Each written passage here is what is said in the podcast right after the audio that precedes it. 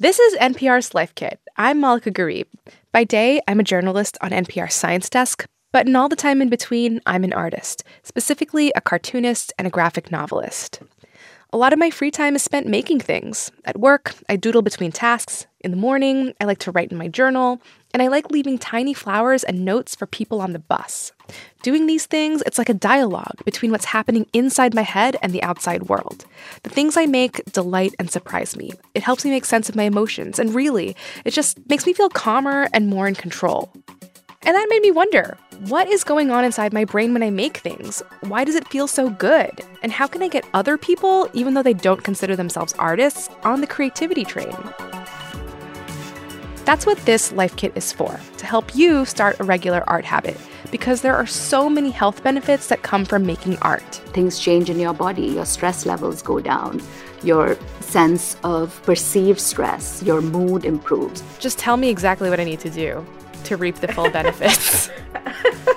I wish I could give you um, a specific dosage. So let's get started.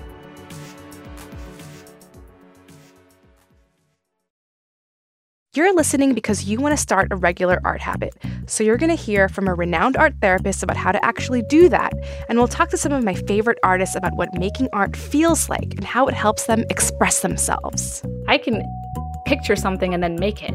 That's a power. That's Trinidad Escobar. She's a Filipina American artist based in Oakland, California. And even now, when I'm doing demonstrations in class, I'll someone will say, "How do you draw an eye?" And then I'll draw an eye, starting with very simple lines, and they'll say the same thing, like that was like magic. It just came out of nowhere. When I knew that that's what art did, that that's what I was doing, um, I kind of became hooked. I didn't want to do anything else. In addition to drawing graphic novels and comics, she teaches art classes to people of color, members of the LGBT community, and adults who are burned out from their 9 to 5 and looking for an outlet. Escobar says the story is always the same. They keep asserting whenever they see me that they're not an artist. Escobar told me about this one teacher she worked with. She was feeling really stressed from her job, so she signed up for an art class to try to massage her brain a little bit. Throughout the six week workshop, the teacher kept saying she wasn't an artist. Still, she kept drawing little scenes from her life her children, things in her backyard, her cat playing in the garden. Escobar asked her what she thought of the process. And she's like, oh, it's terrible. I hate what I'm doing. Like, but I'm doing it. I'm just going to do it. Even though for that teacher it felt awkward at first, Escobar says the experience was transformational. She was able to tap into that feeling of making magic come out of nowhere. The way she described it was that she knew a new limit a new limitation, a new edge of her personality and her capability that she hadn't seen before. Like she took herself to some ledge and and jumped off and was totally safe doing that. Um, and it made her trust her instincts a little bit. It was almost as if the teacher was surprised with herself, that she could do something she didn't think she could do, and that made her feel really good about herself. So that leads us to our first takeaway art is good for your mind and body. I know that can seem like a paradox. As we heard from the teacher, creating art can be nerve wracking. What should you make? What if you can't execute it? What if it sucks? Well, studies show that despite those fears, engaging in any sort of visual expression, coloring, doodling, free drawing, results in the reward pathway in the brain being activated, which means that you feel good and it's a perceived as a pleasurable experience. That's Girija Kaimal, a professor at Drexel University. She's one of the leading researchers in art therapy, a field that's been around since the 1960s. Although the body of research is emerging, Kaimal says the evidence is clear. Making art can help reduce stress and anxiety and can be a relaxing and enjoyable activity. And on top of that, it gives us agency, says Kaimal. That's basically the idea that you can handle problems that come your way, that you can problem solve and come to a creative solution. And in the process, you problem solve a series of steps to come to your creative vision and you create something that has not existed in the world before. So you're sort of practicing your imagination, you're practicing ways to see things that you might not have seen in any other context. So the sort of uh, engagement of imagination is what I think is unique to the arts and helps strengthen our brains. Liana Finck is an artist based in Brooklyn, New York. She draws to help process situations that happen to her in everyday life, and she shares these drawings with her more than 300,000 followers on Instagram. Recently, she drew a flowchart of like what goes through your mind when someone you know is kind of passive aggressive to you. The visual helped her realize why she was so hung up on the nature of a passive aggressive comment. It sends her brain into a spiral, trying to figure out what the person's comment could mean the real complicatedness of this chart made me see why it stresses me out so much. In a way, the drawing helped prepare her. So next time someone says something weird to me like that, I will remember the tree and just let it go. It might seem frivolous to knit or paint or sculpt clay, but there's a reason why humans have been making art since we were cave dwellers. It might serve an evolutionary purpose, says Kaimal. She has a theory that making art can actually help us navigate problems that might arise in the future. It builds off one of the key findings in the last few years that our brain is not a computer, but a predictive machine. When you make art, you're making a series of decisions. What kind of drawing utensil to use, what color, how to translate what you're seeing on the paper with the pencil in your hand, and ultimately, what the image you create means. So, this act of imagination is actually an act of survival. It is preparing us to uh, imagine possibilities. She's seen this play out at many of her art therapy sessions, and she told me about an experience she had with a student who was severely depressed. She was despairing, her grades were really poor, and she had a sense of sort of hopelessness. The student took out a piece of paper and colored the whole sheet with thick black marker. Kaimal didn't say anything. She sort of looked at that black sheet of paper. She stared at it for some time, and then she said, um, Wow, that looks really dark and bleak. And then something amazing happened, says Kaimal. The student looked around and grabbed some pink sculpting clay, and she started making flowers. And she said, You know what? I think maybe this reminds me of spring. So, through that session and through creating art, she was able to imagine possibilities and see a future, see um, a hopeful future beyond the present moment in which she was despairing and depressed. So, not only can art help us discover a cool new side to ourselves, it can also help make us more resilient, more ready to make decisions in the future. I know a little part of you might be thinking, I don't think I can do this, I'm not an artist. That's what Takeaway 2 is for. You don't need to be an artist with a capital A to reap the health benefits of making art. In fact, says Kaimal, in our studies, we've not found differences between those who identify as experienced artists versus those who don't. Everyone is capable of creative self expression. But I think we should state the elephant in the room. I think some people um, have a, a closer relationship between their brain and their hands than others do. That's the artist Liana Finck again, and she understands that not everyone has the same relationship to art. For example, I don't dance. I don't feel any connection between my brain and my body. so so so I understand when people say like they can't draw, I think they mean they don't feel like they can draw, and I respect that. Okay, so uh, let's say that you're one of those people who thinks that they can't draw, but you'd still like to start an art habit. How do you begin? Well, the first thing that you need to do is figure out your mode of creative expression. Start with what you like and do what feels good to you.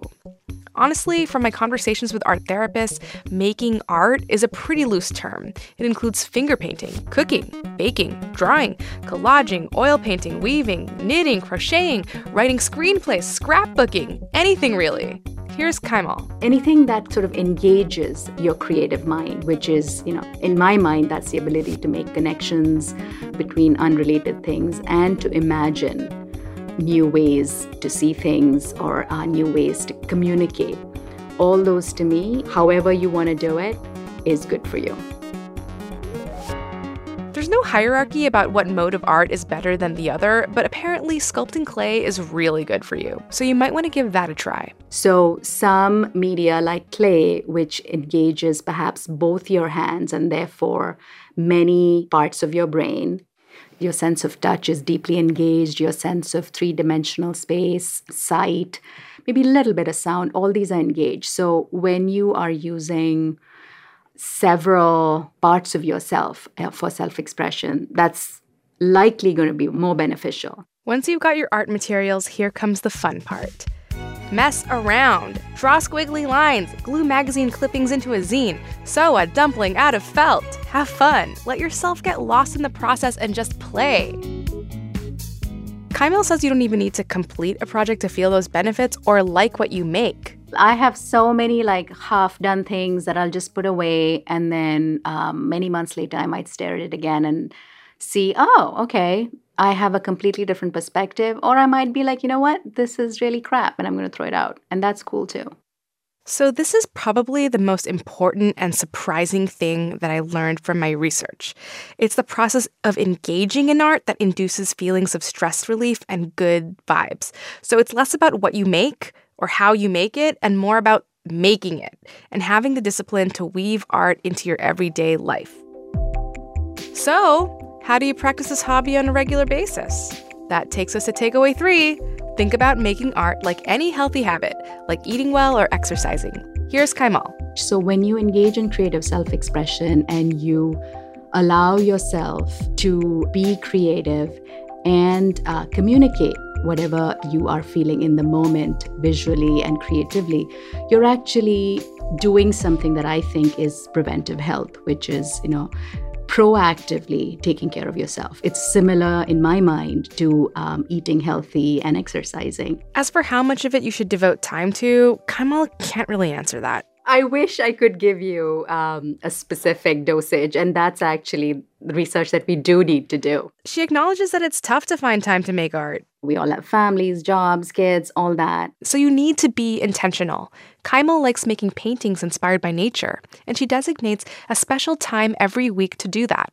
She even has a name for it. I call it my TGIS. Uh, thank God it's Saturday. You know, like it's my few hours of um, time to develop something I'm working on and really take that time for myself. If you can't commit to TGIS, Escobar, the comics artist from Oakland, suggests doing small doses of art each day. Set a time for yourself 10 minutes every day, you're drawing in your journal, and then you move on to something else. 10 minutes. So set set time limits for yourself. Set time limits. I like that. 10 minutes is good. For me, I like using my 20-minute bus commute to make little zines out of scrap paper. That counts too. In addition to carving out time, make sure you carve out a physical space in your home for art, says Kaimal. She suggests setting up a corner table for your sketchbook and art supplies.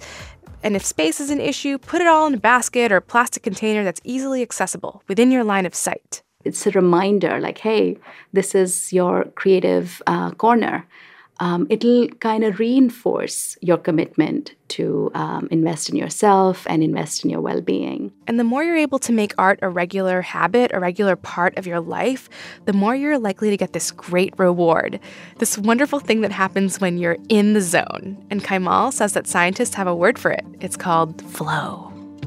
It's, it's kind of paradoxical. You're sort of so in the moment and you're so fully present that you forget all sense of time and space. Like you you forget where you are you forget how much time has gone by. You might just feel physically calmer you might feel relaxed. I know very often if i'm upset or angry or distressed and i do some of the art that I enjoy, I feel like I breathe slower. My heart rate goes down. I'm breathing more calmly. I feel more compassionate and kindly towards the world. Ah, doesn't that sound awesome? That brings us to takeaway four ride those waves of emotion. Escobar says that flow is the plus side to making art. When I sit down long enough with art, then I know that there are waves, um, waves of feeling like things are meditative, going well, smoothly, um, that they're uh, feeding me, nourishing me. She says she feels that most when she's filling in lines with color and when she's drawing aesthetically pleasing backgrounds like jungle or garden scenes. She also wants to remind listeners that making art doesn't always feel so great. And then there's the other wave of um, this is terrible, this hurts. Drawing her graphic memoir, Crushed, was emotionally difficult. I was talking about my adoption as well as abuse that happened to me and my family. That was difficult because I'm not just writing about it, but I'm looking at things happening and I'm the one making that. So my brain has to do the work of here's what this needs to look like. Now I have to connect with that image for hours and just sitting with um, images of, of abuse and what it feels like afterwards to survive that abuse. As painful as the process was, using comics to convey those kinds of deep personal issues helped Escobar make sense of what happened. The visuals helped her communicate feelings when words failed. And ultimately, the drawings gave her a place, she says, to contain these really big emotions. If you are going through a tough time and want to use art to help you through it, seek the guidance of a credentialed art therapist.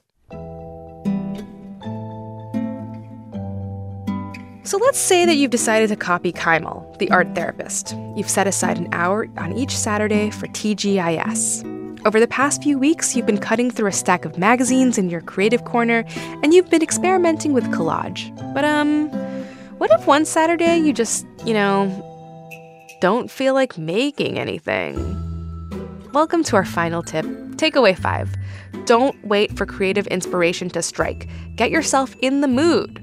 Escobar says, That's a myth that uh, you'll create because you're in this altered state of mind and you're feeling free and loose, and then you can sit down um, and create something beautiful, and then you wait for the next moment. So keep showing up to make your art, and some days it's going to feel really hard.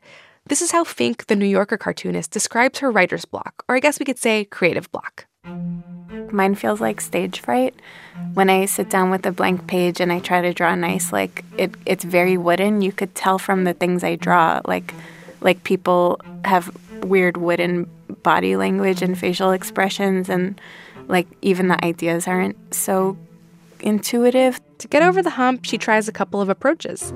But I find that when I'm drawing kind of like when I'm tricking myself into thinking that I'm just doodling, then it flows freely. And she likes to take a step back and ask herself, what's stopping her from drawing today? that's been really, really helpful for me to kind of check in with myself and think, how am I feeling? Am I anxious? Am I depressed? Am I um, worried? Oh, I guess that's anxious, but like to address if all these things can get in the way of your making something. So if you're too anxious to draw, address the anxiety, go take a walk, like stand up from the couch, go take a walk, come back, go for a run, see a person, Simply acknowledging how you feel can help you pull yourself out of the funk and help you focus back on making art.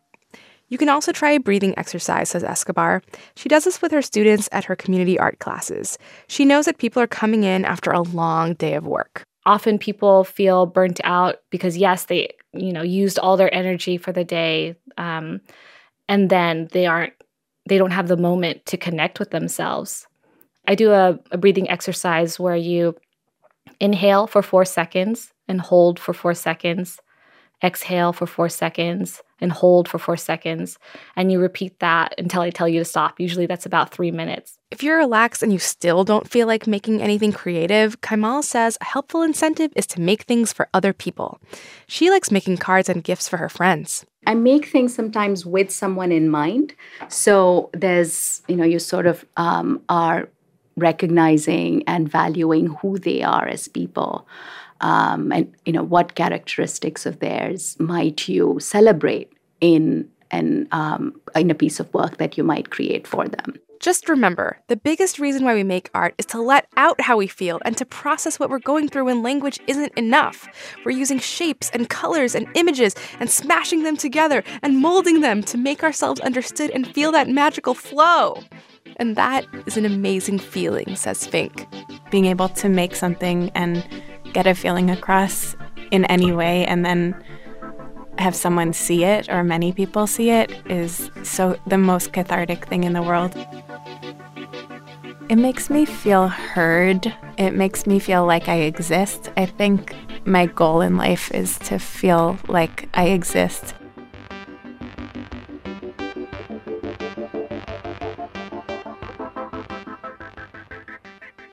All right, let's recap. Takeaway number one remember, art is good for your mind and your body. Takeaway two you don't need to be an artist with a capital A to reap the health benefits of making art. Takeaway three think about art like any healthy habit, like eating well or exercising. Takeaway four ride those waves of emotion. Takeaway five get yourself in the mood to make art. Check in with yourself, or do a breathing exercise to get in the right headspace, or just turn your craft or whatever you're making into a gift for a friend. For more NPR Life Kit, check out our other episodes about how to read more and how to reduce your food waste. You can find those at npr.org/lifekit. And while you're there, subscribe to our newsletter so you don't miss an episode. And here is always, a completely random tip. This time from listener Walkyria Jimenez Liu. My life hack is to break chores that I don't like into chunks and then come back to them throughout the day. This way, it doesn't become like one big overwhelming chore. If you've got a good tip or want to suggest a topic, email us at lifekit at npr.org. This episode was produced by Audrey Nguyen. Meghan Keane is the managing producer. Beth Donovan is the senior editor. Our digital editor is Beck Harlan. And our project coordinator is Claire Schneider. I'm Malaka Gharib. Thank you for listening.